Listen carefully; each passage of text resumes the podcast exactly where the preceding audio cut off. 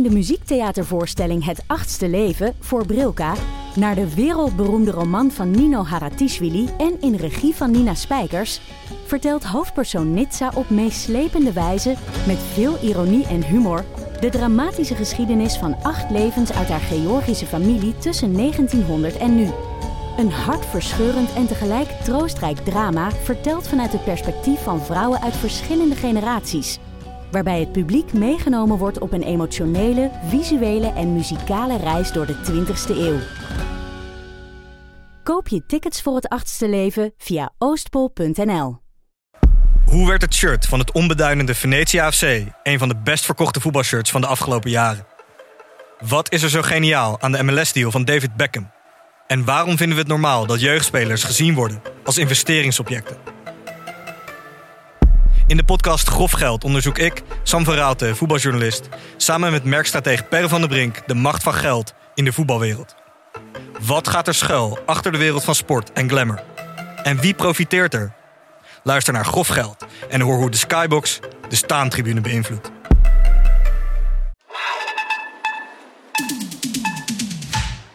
Welkom terug bij Schaamteloos Randstedelijk. De podcast over alles wat je bent, maar niet wil zijn. Mijn naam is Doortje Smithuizen. Tegenover mij zit Perre van den Brink. En zoals iedere week houden wij de jonge stedeling een spiegel voor. En onderzoeken we de paradoxale relatie met de systemen om ons heen. En vandaag is het half januari. Het is de tijd dat jij al je goede voornemens aan de wil ge- hebt gehangen. Eén dag na eh, Hoe heet dat? Blue Monday. Blue Monday, ja. We maken van de gelegenheid gebruik om een beetje bij te praten. Want wij zijn er even tussenuit geweest. Ik ben heel lang ziek geweest. Ja. Jij daarentegen bent op vakantie geweest. Ik was drie weken op vakantie en jij was drie weken ziek. Eigenlijk als Ja, daar kwam het Ja. een beetje op neer. Dus we hadden eigenlijk allebei veel te veel tijd. En werden allebei geconfronteerd met onszelf. Ja, zeker. En daar hebben we allerlei eh, lessen uit geleerd, voornemens uit geformuleerd. En die willen we gaan delen, toch? Ja, leuk. Maar voordat we beginnen, had de oplettende luisteraar denk ik al een beetje door dat het anders klonk. Ja, We kwamen ander- er iets zwoeler en het was anders beginnen. ja, toch? Eh, Natuurlijker, denk ik ook. ja, vibier, Ja. zou ik zeggen. Eh, we hebben Vibe shift. Een vibe klein shift. vibe shiftje heeft er plaatsgevonden. Ja. En die ehm, komt op naam van eh, onze vriend eh, eh, MC Prax. Zeker. En niet te vergeten zijn producer Robijntje. Ben ik ook wel benieuwd naar Robijntje. Robijntje, goede naam. Heb jij Robijntje ontmoet? Ik heb Robijntje zeker ontmoet in, eh, in, eh, in een eh, Zoom-call waarin we deze Mhm. muziek gingen doorspreken. Erg aardige vent. Dus nogmaals, MC Prax, Robijntje, hartstikke bedankt voor, voor ehm, onze nieuwe muziek. Ehm, Doortje, jouw vakantie. Daar Ja. gaan we mee beginnen, toch? Ja, nou, ik, ik moet wel zeggen dat ik ook... ehm, ik heb toch nog even getwijfeld of ik het over mijn vakantie wilde hebben. Voelde het intiem? Ehm, ja, nou, het intiem weet ik niet, maar ik heb gewoon echt best wel veel vliegschaamte. Ja, En ehm, ik heb denk ik ook heel erg de neiging dan nu om te gaan uitleggen van... Ik had jaren niet gevlogen en eh, ja, ik ga echt altijd met de auto op vakantie naar Frankrijk. En nu had ik, nou weet je wat ik vorige keer ook al zei, van echt een behoorlijk klootjaar gehad. Dus wat was de behoefte groot om even, echt even naar de andere kant van Mhm. de wereld te gaan. Maar goed, het heeft natuurlijk eigenlijk allemaal eh, niet heel veel zin om al dat soort argumenten eh, erbij te noemen. want je hebt het wel gedaan. Ik heb het eigenlijk wel gedaan. Dus eh, daar moet ik dan maar mee in het reinen zien proberen te komen. En in Was dit ook een thema op de vakantie dat je allemaal mensen tegenkwam dat, het- dat dit ineens een soort het nieuwe backpackersgesprek was? Van eh, hoe erg In plaats van waar ben je allemaal geweest? Van schaam jij je ook over? Eh, nee, nee, eigenlijk niet? helemaal niet. Nee, dat backpackersgesprek is nog steeds heel erg gaande. En vind ik persoonlijk echt extreem irritant. Zeker, zeker. Het, het, oh, waar gaan jullie nog naartoe? Ja, en ook een mening hebben over alles waar je naartoe gaat. Dus dat je, Ja. je kan niks zeggen of zij zijn er al geweest. Ja. Weet je? En ik heb... ehm, mijn vriend is heel sociaal. Mhm. Ehm, dus die, Die trekt dit soort Die, mensen je aan. loopt, zeg maar, je knippert met je ogen, gaat even naar de wc in een bar. En hij staat weer omringd door zes Duitse backpackers, weet je wel. Dus waar je dan weer je hele rij... En wij, ja, wij gingen Reis maar drie weken en wij gingen ook echt alleen maar chillen. Ja. Dus jullie verhaal was ook heel kort. Ja, wij waren gewoon... Nee, we zijn hier gewoon hier we geweest. zijn naar een paar eilanden. Ik was in Thailand overigens. Dat was ik nog even vergeten. man. Maar goed, het was sowieso nog los van de vliegschaamte. Sowieso gewoon best wel een. Is het gewoon confronterend, vond ik het, Mhm. om, om op deze manier op vakantie te gaan. Dat het, het was denk ik voor mij, toen ik er wat langer over nadacht, ook misschien wel de eerste echte volwassen vakantie. In die zin dat ik hem echt zelf had gekocht en had uitgekozen. En toch hiervoor was het bijna altijd van... eh, oh ja, vrienden van ons zijn in Frankrijk, laten we ook gaan. Je haakt aan bij iets wat er Je haakt aan. De situatie is zo dat je... oh, we gaan volgende week even hierheen met de auto. Ehm, en als ik dan een keer eh, echt ver ging... dan was er ook altijd wel een soort reden. Dus dat er nog Mhm. een vriend in New York woonde of zo... dat ik daar dan heen ging. En nu was het echt voor het eerst dat ik dacht... ik heb geld verdiend dit jaar... en dat ga ik nu omzetten in leisure, zeg maar. En dit is dan mijn keus. En dan kom je dus aan op locatie. En dan word je dus best wel, vind ik, geconfronteerd met die keus in de vorm van allemaal mensen die precies hetzelfde zijn als jij en die dit ook hebben gedacht. Mhm. Dus eigenlijk was gewoon, nou, wij waren dan in Thailand en dan in, op wat, wat kleinere eilanden. Dus ook niet de party-eilanden Ja. echt, maar meer echt de, De chill, ja, de- de, de- kwalitatieve eilanden. de begin dertiger eilanden. Echt zo dat. Gewoon iedereen daar was precies als wij, namelijk hetero-stel, wit, eh, welvarend. Want ja, je moet- hebt natuurlijk sowieso die tickets betaald en zo. En nog net geen kinderen. Ja. Dat was echt totaal het stereotype. En iedereen was gewoon, en waar, hetzelfde. allemaal Euro- Europa? Of, ja, Zweeds, Duits, Nederlands. Dat vooral. Ja. ja heel veel Zweden. ja, Echt opvallend. Ja, echt opvallend. Heel veel Zweedse gezinnen ook. Ja. oké. Maar goed, dus dat is, dat is dan eh, de eerste, de, het eerste confronterende, vond ik dat eigenlijk. Wat vond je daar dan confronterend aan? Ja, ik vond het heel eerlijk gezegd bijna een soort neocoloniaal. Dat ik denk, oh mijn god, dan gaan we dus allemaal om een voor ons gevoel heel unieke reden van burn-outs of stress of nou, anderszins eh, uitputting. Allemaal naar dezelfde plek aan de andere kant van de wereld. Om, Om daar dan Goedkoop luxe een- in te kopen. ja, om daar dan vier weken op een strand te zitten. En dan Ja. weer opgeladen. Het- Het had, ja, ik weet niet. Ik vind het, ik vind het eh, ja, bijna krankzinnig eigenlijk. Had je het gevoel dat andere mensen dat ook dachten? Of Nee, dat jij daar Nee, ik had eigenlijk heel erg het gevoel dat ik, ik als enige dit soort dingen dacht. jezelf aan het kastijen was. ja ik ook zo'n dag van zet even uit. En wat, dus, wat ik ook erg ehm, confronterend en ook weer heel interessant vond, was hoe snel je je dus echt als een totale lul gaat gedragen. Op het Mhm. moment dat je dus de wereld van resorts en ja, dat soort plekken betreedt. Ik heb natuurlijk zoveel eh, White Lotus gekeken de afgelopen tijd. En daar ook heel veel over geschreven en zo. Dus ik zat daar helemaal in. Was jij die gast uit dat eerste seizoen die die alleen maar aan het zeiken was over die kamer? Over die kamer. Ehm, nee, maar er is dus wel serieus een situatie geweest waarin ik een dag op zoek was naar de manager. maar dat was dus wel omdat. ehm, Oké, nou we hadden. We hadden een, eh, een, een soort natuurtrekking geboekt Ja, in een national park. Was een tip van een, van een vriend van mij die in Thailand had gewoond. Die zei, als je één ding doet, moet je dit doen. Dit is echt helemaal geweldig. Zo hadden dat geboekt. En het zag er ook echt heel mooi uit. En we gingen daarheen in, die, in een boot met tien andere mensen of zo. En toen kwamen we daar aan en toen zag toen was het al meteen dat, dat we allemaal dachten... dit ziet er niet uit zoals we hebben geboekt. Weet je wel, dit ziet er echt anders uit. Want wat we hadden geboekt was een soort van heel mooi... ja, van die hutjes op het water. Zag er prachtig uit, een soort glamping eigenlijk. Mhm. En dit was ja, een soort Walibi eigenlijk met super veel mensen. soort Fire Festival Echt ervaring. die vergelijking Ja. werd gemaakt. En dus wij moesten dan in een soort hutten slapen waar en gewoon zonder overdrijving dreef er kak uit onze wc. Dat was echt heel intens. Dus eh, nou goed, dat, dat was uiteindelijk trouwens een hele leuke avond. Omdat we het dus met die groep eigenlijk heel leuk hadden. Samen En in de misère. Ja, het was eigenlijk heel, wel heel geestig. Maar goed, daarna was het natuurlijk wel één dat ik wel dacht... Goh, eh, dit was toch niet helemaal wat ik had geboekt. Dus terug Mhm. in de plek die het georganiseerd had... was ik dus wel de hele dag bezig met... Verhaal halen. Ik wil hier met iemand over Ja. praten. Nou ja, dus dan ineens... eh, Toen zei ik dus ook tegen mijn vriend van... Oh mijn god, ik ben nu gewoon iemand die op zoek is naar de manager. Een soort Karen-achtige Zo, er- echt een Karen. Ja. Ja, zo, zo kut. En wat... Gevonden? Ja, ja, natuurlijk. En? en? wat helemaal, ja, het is allemaal opgelost. Maar en wat, wat, wat, wat, maar wat ik eigenlijk nog erg vond, want dit was iets wat ons overkwam, weet je wel, hier, ja, dit was, dit kwam niet uit onszelf, laat ik het Mhm, zo zeggen, de mhm. situatie. Maar wat ik vooral heftig vond, was hoe je dus in zo'n resort, dan op zo'n eiland en dan is er dus, ehm, je, ja, je zit gewoon met een aantal mensen in zo'n resort. Heb je dat strand en zo. En daar zijn dan dus bedjes en zo. En we kwamen op die eerste dag. Kwam, kwam ik er dus al best wel snel achter dat mensen dus 's ochtends vroeg, echt om acht Mhm. uur 's ochtends. of zo, Territoriaal worden. ja, en dan dus hun handdoek op zo'n strandbedje gaan Ja. leggen. En dan gewoon gaan douchen, Ja. ontbijten, bla bla. Om daar dus ja, een paar uur later gewoon terug te komen. En Ja. ehm, dan te zeggen, dit is mijn bedje.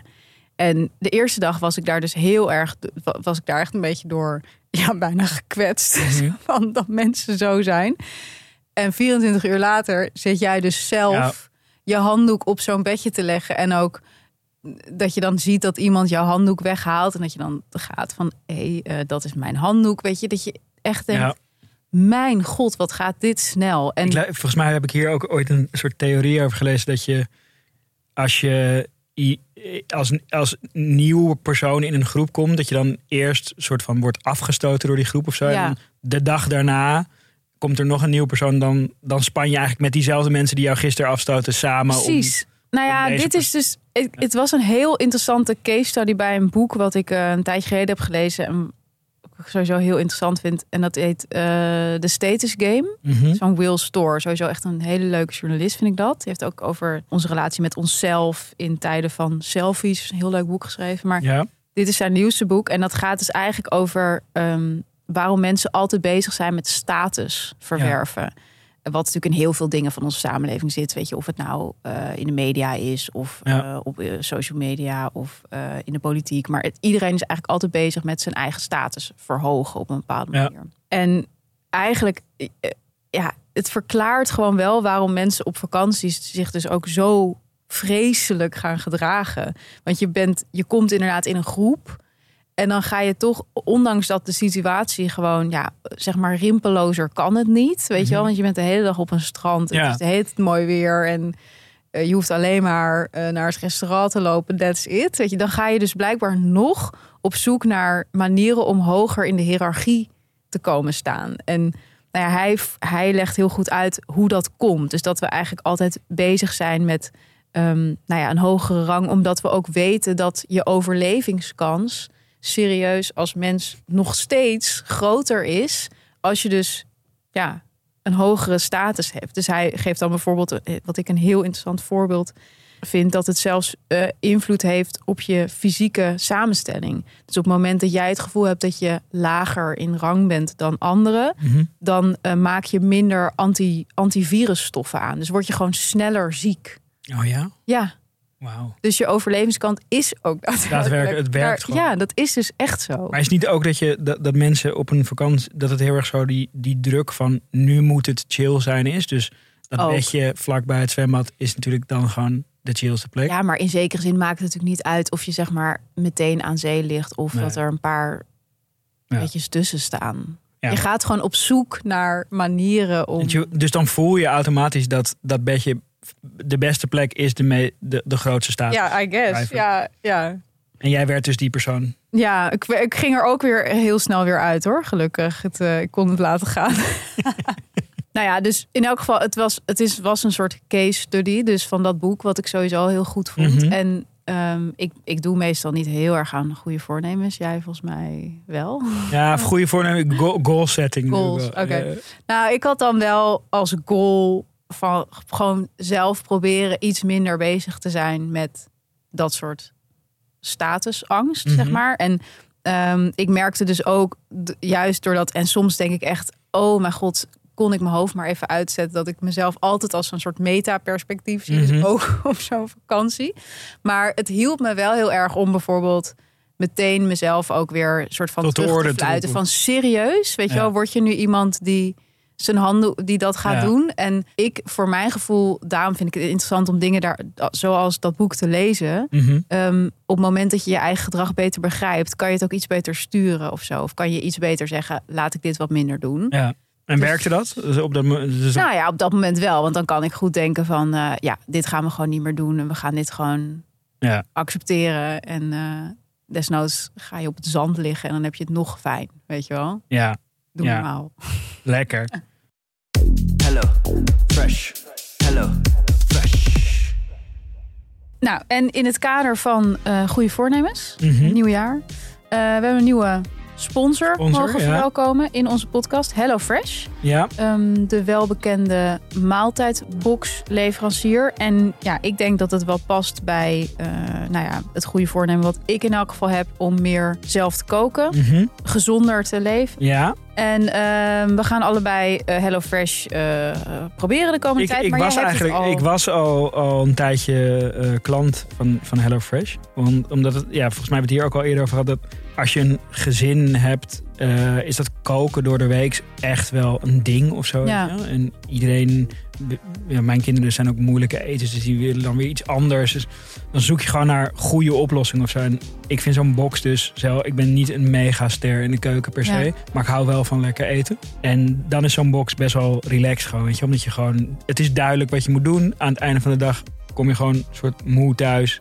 Ja. Gewoon best wel een idiot-proof lijst met dingen, met stappen die je moet Eigenlijk is het gewoon wat, wat, wat gezinnen altijd al hebben, toch? Dat je zo op de ijskast zo maandag stampt, Ja. dinsdag. En Ja. maar dan in een soort culinaire... reden te meer om onze luisteraars te verblijden met een dealtje. Ja, zeker. Want jij kan 75 euro korting krijgen op de eerste vier boxen met de code Hello Schaamteloos 75. Dus allemaal hoofdletters en dan 75.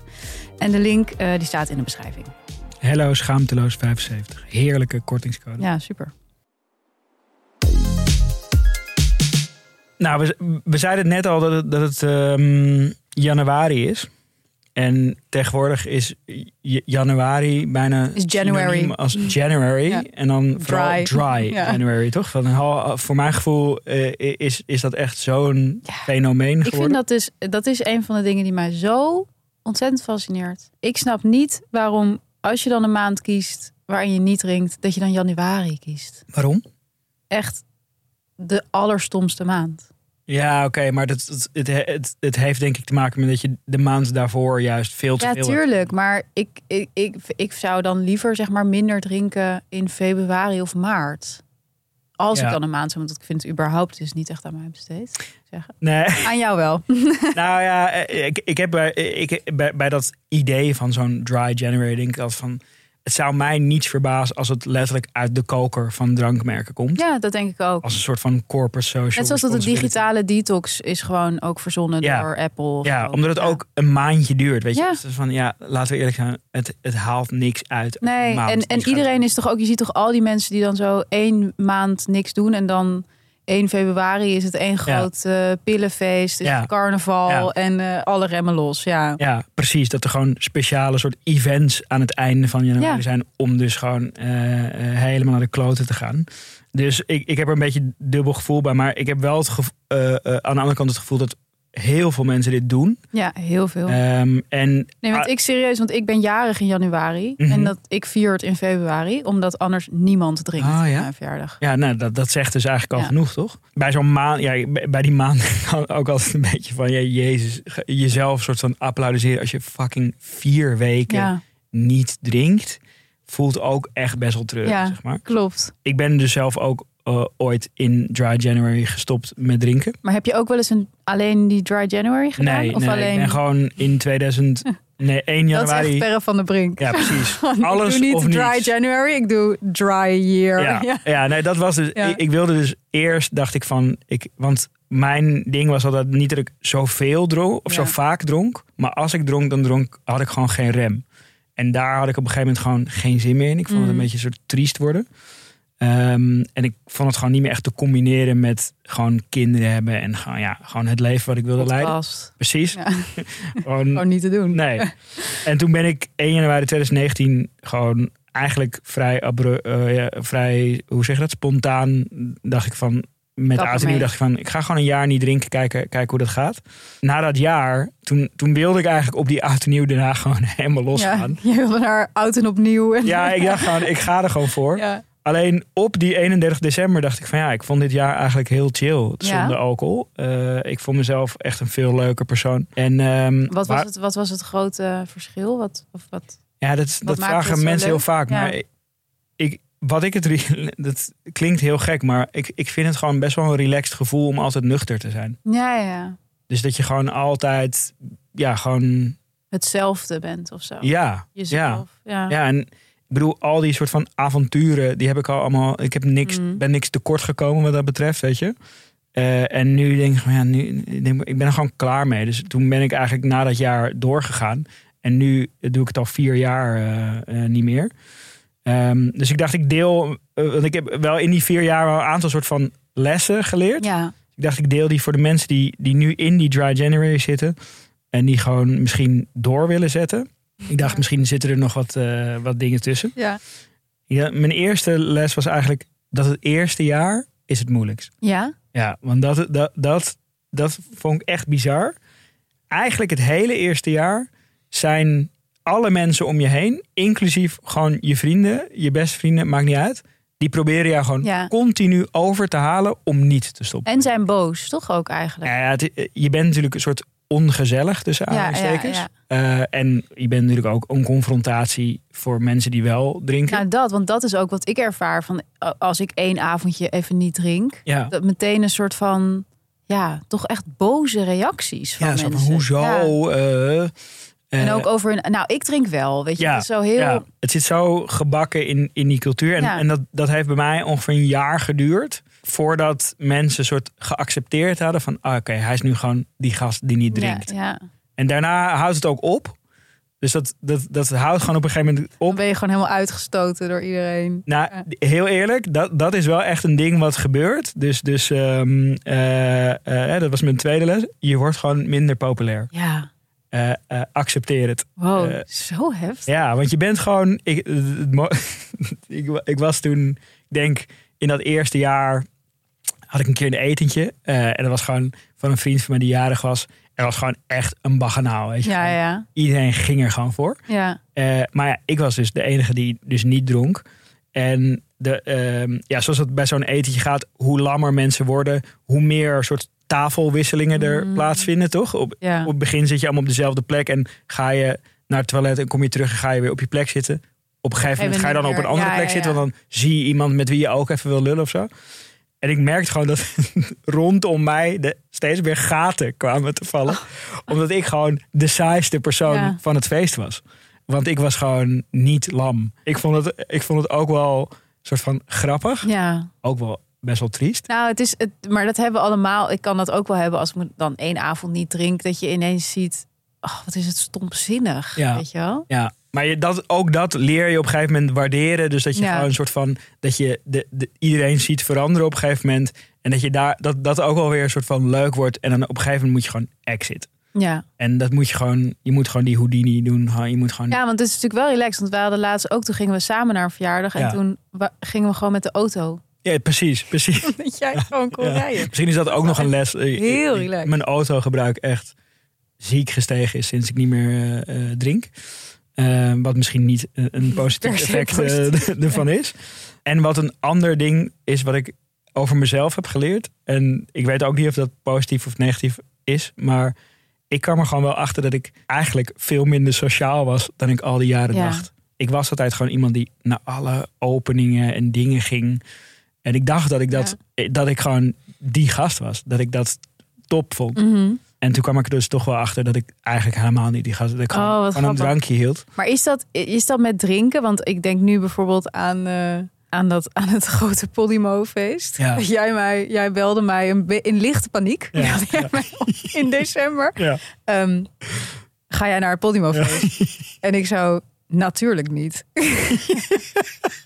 en jij was zo opgelucht dat ik ook niet ging. Ik had er gewoon Ja. niet eens...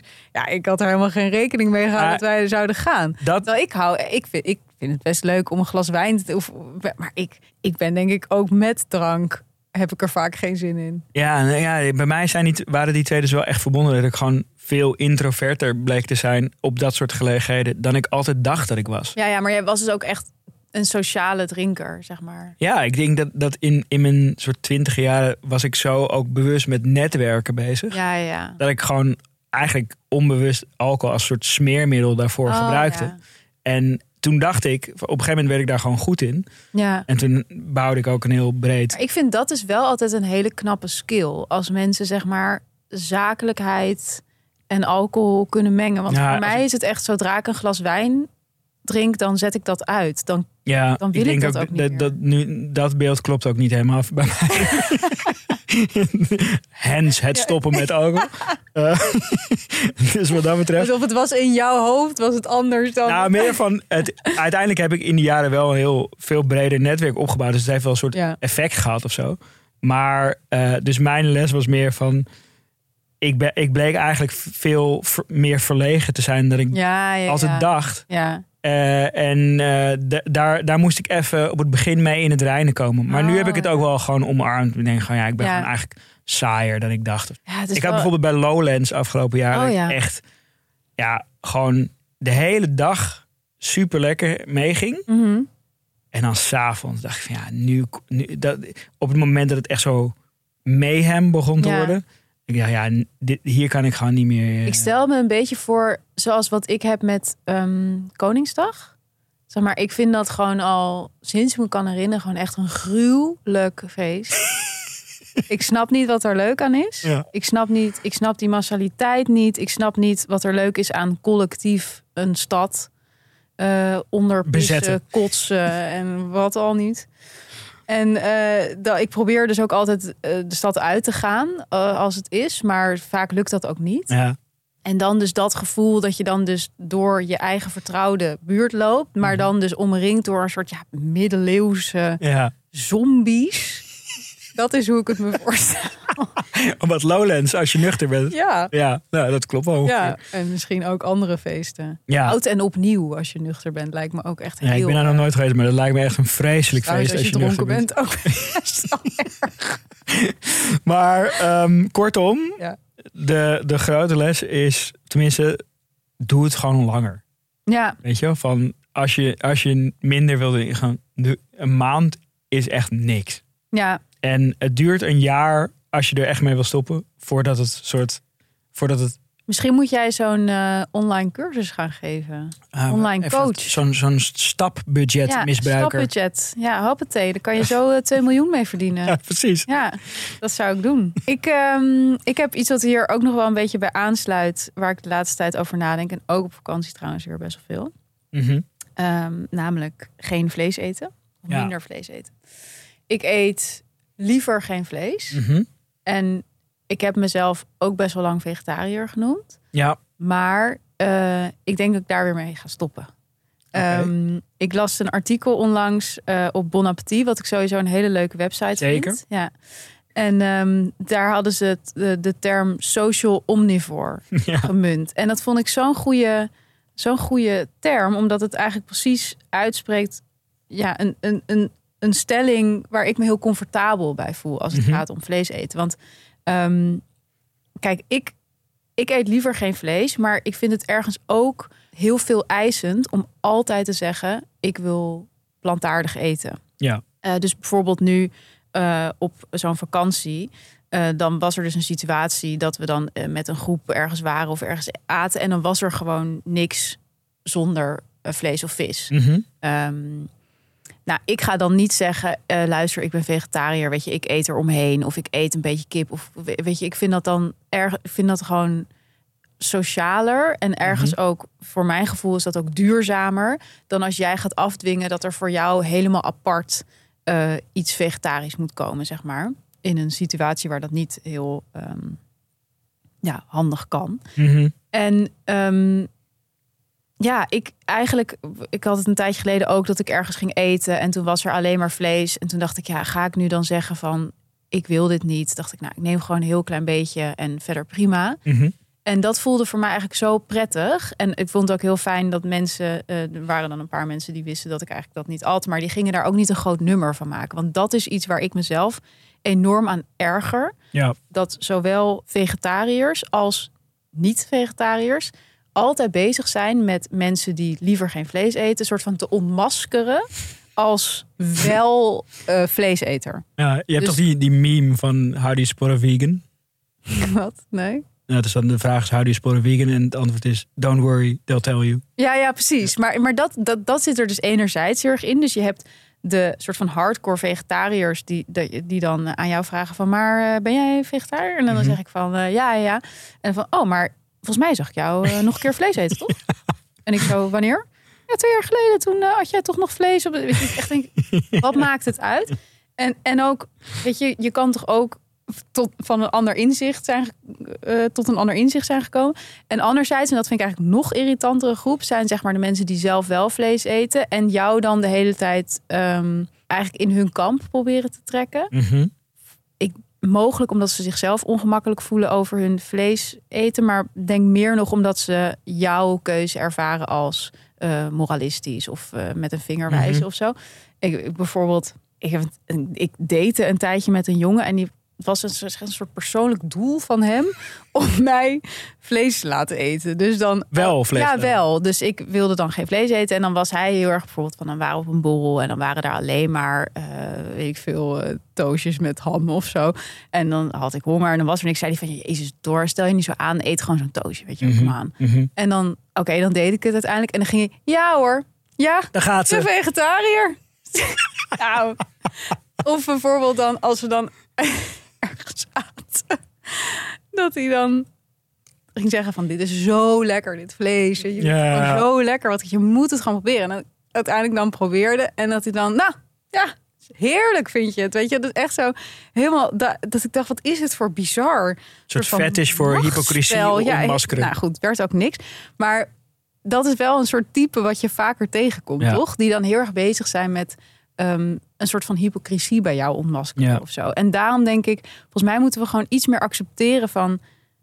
Je kan gewoon ehm, dat als doel hebben in het leven, gewoon zo min mogelijk vlees eten. Maar dan hoef je niet meteen in zo'n kamp of Mhm. eh, dat ook zo te uiten. Of inderdaad zo van andere mensen te moeten horen van...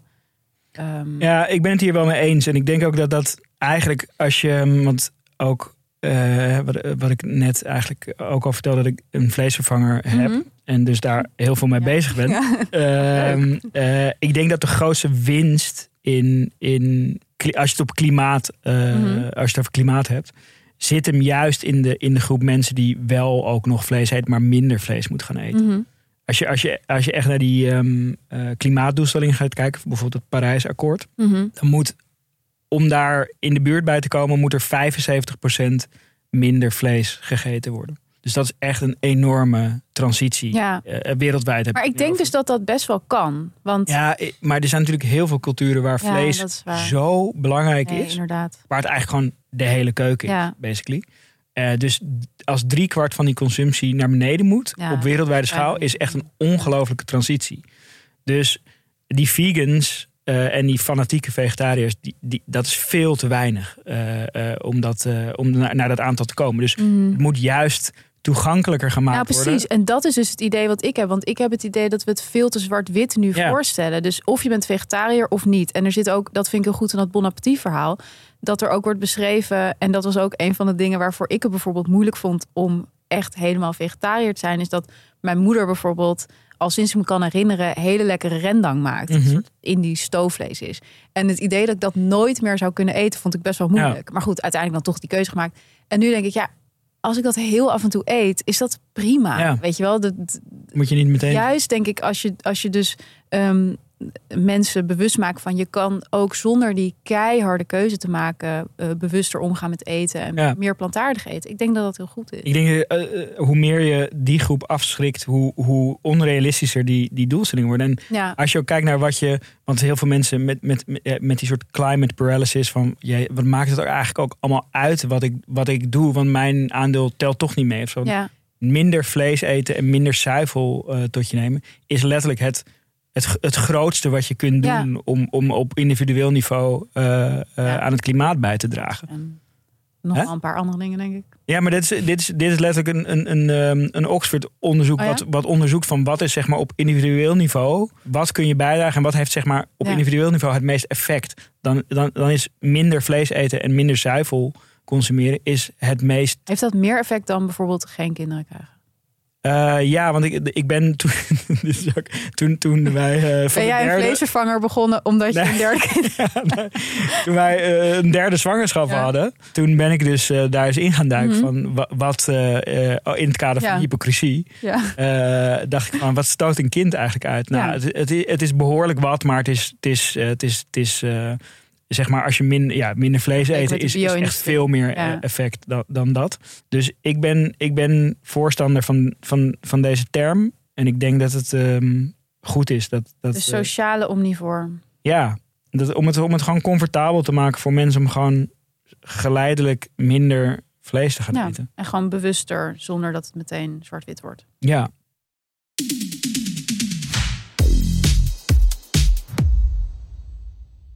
Oké, volgende onderwerp. Mhm. Dit, ik, was ziek, ik was ziek en ik had even vrij. Top, Eh, ja, goede combinatie. Ja, Eh, en ik, ja, ik merkte echt hoe fucking veel ik op mijn telefoon... eh, Ja? ga ik ook helemaal zachter ervan Ja, praten. je, je schaamt je echt. ja. Maar wa- want hoezo? Je lag ziek in bed en je lag alleen maar op je telefoon. Nee, gewoon, ik heb, ik heb gewoon zo'n zo'n limiet op, op, op, op social apps.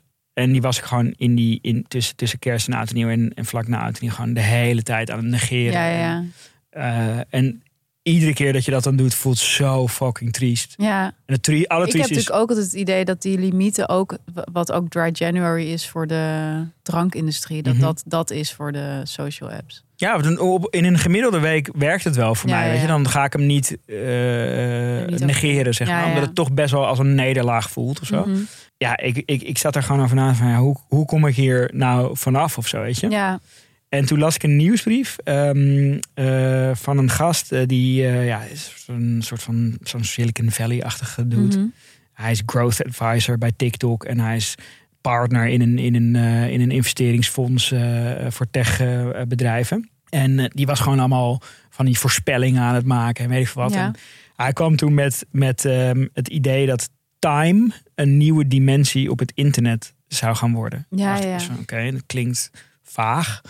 Ehm, maar wat hij ermee bedoelde, was dat hij voorspelde dat er eigenlijk meer dingen op het web zouden gaan ontstaan die sluitingstijden Mhm. zouden gaan ehm, hanteren. ik vind het echt heel interessant. Ik vond het echt helemaal top. ja, Eh, en hij, hij, hij gaf als voorbeeld gaf hij die, die dating app Thursday, eh, Ja, die die, schreef in. Engeland eh, eh, super lekker gaat. Dus die, die, die werkt alleen maar op donderdag. Nou, ehm, geweldig. Dan wordt het gewoon echt een soort digitaal café. ja, dus het, het, het, het- het soort van eigenlijk ook weer terug naar ja, het lineaire. Ja. eh, wat televisie bijvoorbeeld eh, had, de gezamenlijke ervaring van je gaat er echt even voor zitten. Op donderdag gebruiken mensen die app of zo. Ja, En hij zegt van er gaan gewoon meer en meer van dit soort initiatieven ontstaan. ja, ik vind het echt een super idee. Ik vond het ook echt helemaal top. maar Ik, ik, da, ik merkte wel meteen dat ik, het, dat ik er ook wel sceptisch over was. Ik dacht van ja, we komen van die tijd dat attention is eigenlijk gewoon hetgeen wat je monetized. Mhm. Dus hoe langer iemand op een service zit, Ja, hoe meer die waard is. Dus ik dacht van ja, hoe ga je daar dan in godsnaam van afstappen? modellen. Ja, Eh, dus dat moet dan wel een soort opgelost worden of zo. En wat ik zwak aan zijn ding vond, was dat hij eigenlijk alleen maar Thursday als, als case Mm. eh, gaf. En niet meer interessante voorbeelden noemde. ja. Maar ik dacht, ik werd wel echt best wel enthousiast van het idee, Het heel toch? goed. Ja, en het, het, het zou je ook mogelijkerwijs kunnen ontslaan van dat gevoel, denk ik, wat we allemaal toch hebben, dat we ook alsmaar iets met die telefoon moeten. Ja, Zeg maar, ik, ik merkte ook dat ik gewoon, eh, ja, dan ben je echt wel toe aan vakantie, dat ik gewoon heel veel zin had om lang in een vliegtuig te zitten. ja, Afgelopen maand. ja, Gewoon het idee, mijn telefoon staat uit ja. en niemand kan mij bereiken. Dat gaf mij zoveel rust. En ik denk dat dit sowieso echt een heel goede manier is om in elk geval naar de tijd die we online zijn te kijken. ja. Want wat, wat, daar hadden we het laatst al over. Dat ehm, doordat alles altijd aan is, verliezen we ook een soort van ritmes of zo. Het, Mhm. blijft, het is altijd hetzelfde. Het is altijd, je moet altijd terug appen. Je moet altijd Ja. twitteren. Je moet altijd. En dat denk ik dat op het moment dat je dat inderdaad iets meer weer gaat inkaderen in bijna een soort rituele of, of, of ritmeachtige situaties, dat dat ja, voor, je, voor je mentale gezondheid echt veel beter. Ja, en eh, je merkt dus ook bij dingen als White Lotus eh, Ja. dat, dat dat, nou dat is dan niet helemaal lineair, want het- je kan het natuurlijk op die dag dat het uitkomt kijken wanneer je wil, of je Ja. het daarna kijken. Maar doordat het zo, doordat het, zo wel iedere, iedere week een release heeft, wordt het ook veel meer zo'n soort koffie Hype, a- ja. a- a- apparaat gesprek. Ja, En dat heeft denk ik heel veel voor die serie gedaan. Ik denk dat Ja. die serie veel minder succesvol was geweest als hij in één keer eh, live eh, had gestaan. Want zou kunnen, ja. ik merkte bij mij op kantoor dat het gewoon de hele tijd op maandag ja, ging, over, over White Lotus. Ja. Oh, wat zal het vanavond worden? Ja, dat, dat, dat gesprek eh, over, eh, gaat niet over series die, die gewoon in één keer online staan. Nee, dat zou wel kunnen, ja. Dus, dat dus dat, die, dat, dat mensen hopelijk steeds meer wa- terug waarderen dat die, ehm, ja, dat die dingen beperkt eh, er zijn of zo, weet je? Nou ja, en daar de waarde van inzien. Want we hebben Ja. dat natuurlijk ook wel gehad met zoiets als... ehm, hoe heette die ene app nou? We hadden het er laatst ook over. Die audio-app, Clubhouse. Ja, ja, ja. Dat, daar moest je dan om een tijd ergens Ja. zijn, weet je Ja. wel. En toen merkte je al snel van ja, mensen hebben daar gewoon geen zin in. Nee. Mensen willen gewoon even op Instagram kijken om, omdat ze zich eenzaam en kut voelen. En daarna willen ze het weer uitzetten. En je wil niet om acht uur, eh, weet je wel, naar een babbelbox over, eh, weet ik veel, Mhm. een serie of zo. Dus ik ben wel benieuwd of, ja, of, of die behoefte er echt is. Nou, en, en dus of het, of het, eh, of het ehm, viable is. Ja. of, of, of, je dat, of je dat levensvatbaar kan krijgen, commercieel gezien. En ik heb wel het idee dat het momentum er wel meer is. Dat Ja. mensen wel echt, als ik om me heen kijk, ook zoveel mensen echt helemaal klaar zijn met die telefoon Ja. en de manier waarop het je leven beïnvloedt. Ja. Dat ik me wel kan voorstellen. Maar ja, het kan inderdaad echt, zeker rond die kerstdagen en zo, kan het natuurlijk echt gewoon zo deprimerend zijn. Maar goed, dus een pleidooi voor eh, doe in, Instagram gewoon dicht na, Oh, na geweldig. Nee, maar haal het er helemaal af. Ik had het er Ja. helemaal afgehaald op vakantie. Ja, Fantastisch. ja, heerlijk. Oké, concluderend heb ik het gevoel dat dit een beetje een aflevering is geworden over een soort van goede voornemens durven aan te gaan. Mhm. Ehm, je leven eh, proberen aan te passen aan wat jij ziet als het goede doel. Maar ook niet te streng zijn op jezelf en het niet al te zwart-wit zien. Nee, niet altijd soort zitten, maar wel streng zijn op jezelf in de zin van je moet wel doorgaan of zo. Ja. Weet je? Van, het, het, het is, het is zo'n dry January is dan ook wel een soort van een TikTok-versie van een goed voornemen, toch? Ja, Eh, zo van, Ja, oh, 100%. vier weken niet gedronken, Ja. applaus. ja. Eh, net doe- zoals twee avonden geen vlees per week. Ja, precies, precies. ja. Dan mm, doe iets meer moeite of zo. Geef iets, meer op. Het is iets meer moeite doen, maar dus ook niet jezelf meteen afschrijven op het moment dat het een keer niet lukt. Nee, precies. Dus de, de, het, het doel is groter dan alleen jouw eh, eenmalige falen of Ja, één keertje tegen. ja. Ga door, luisteraars. Doe het. Doe het. Wij zijn er volgende week weer met Schaamteloos van Stedelijk, de podcast over alles wat je wel bent, maar niet wil zijn. Wil je op de hoogte blijven? Abonneer je dan op onze podcast in je favoriete podcast-app en volg ons natuurlijk op Instagram, Schaamteloos van Stedelijk. Tot volgende week. Doeg.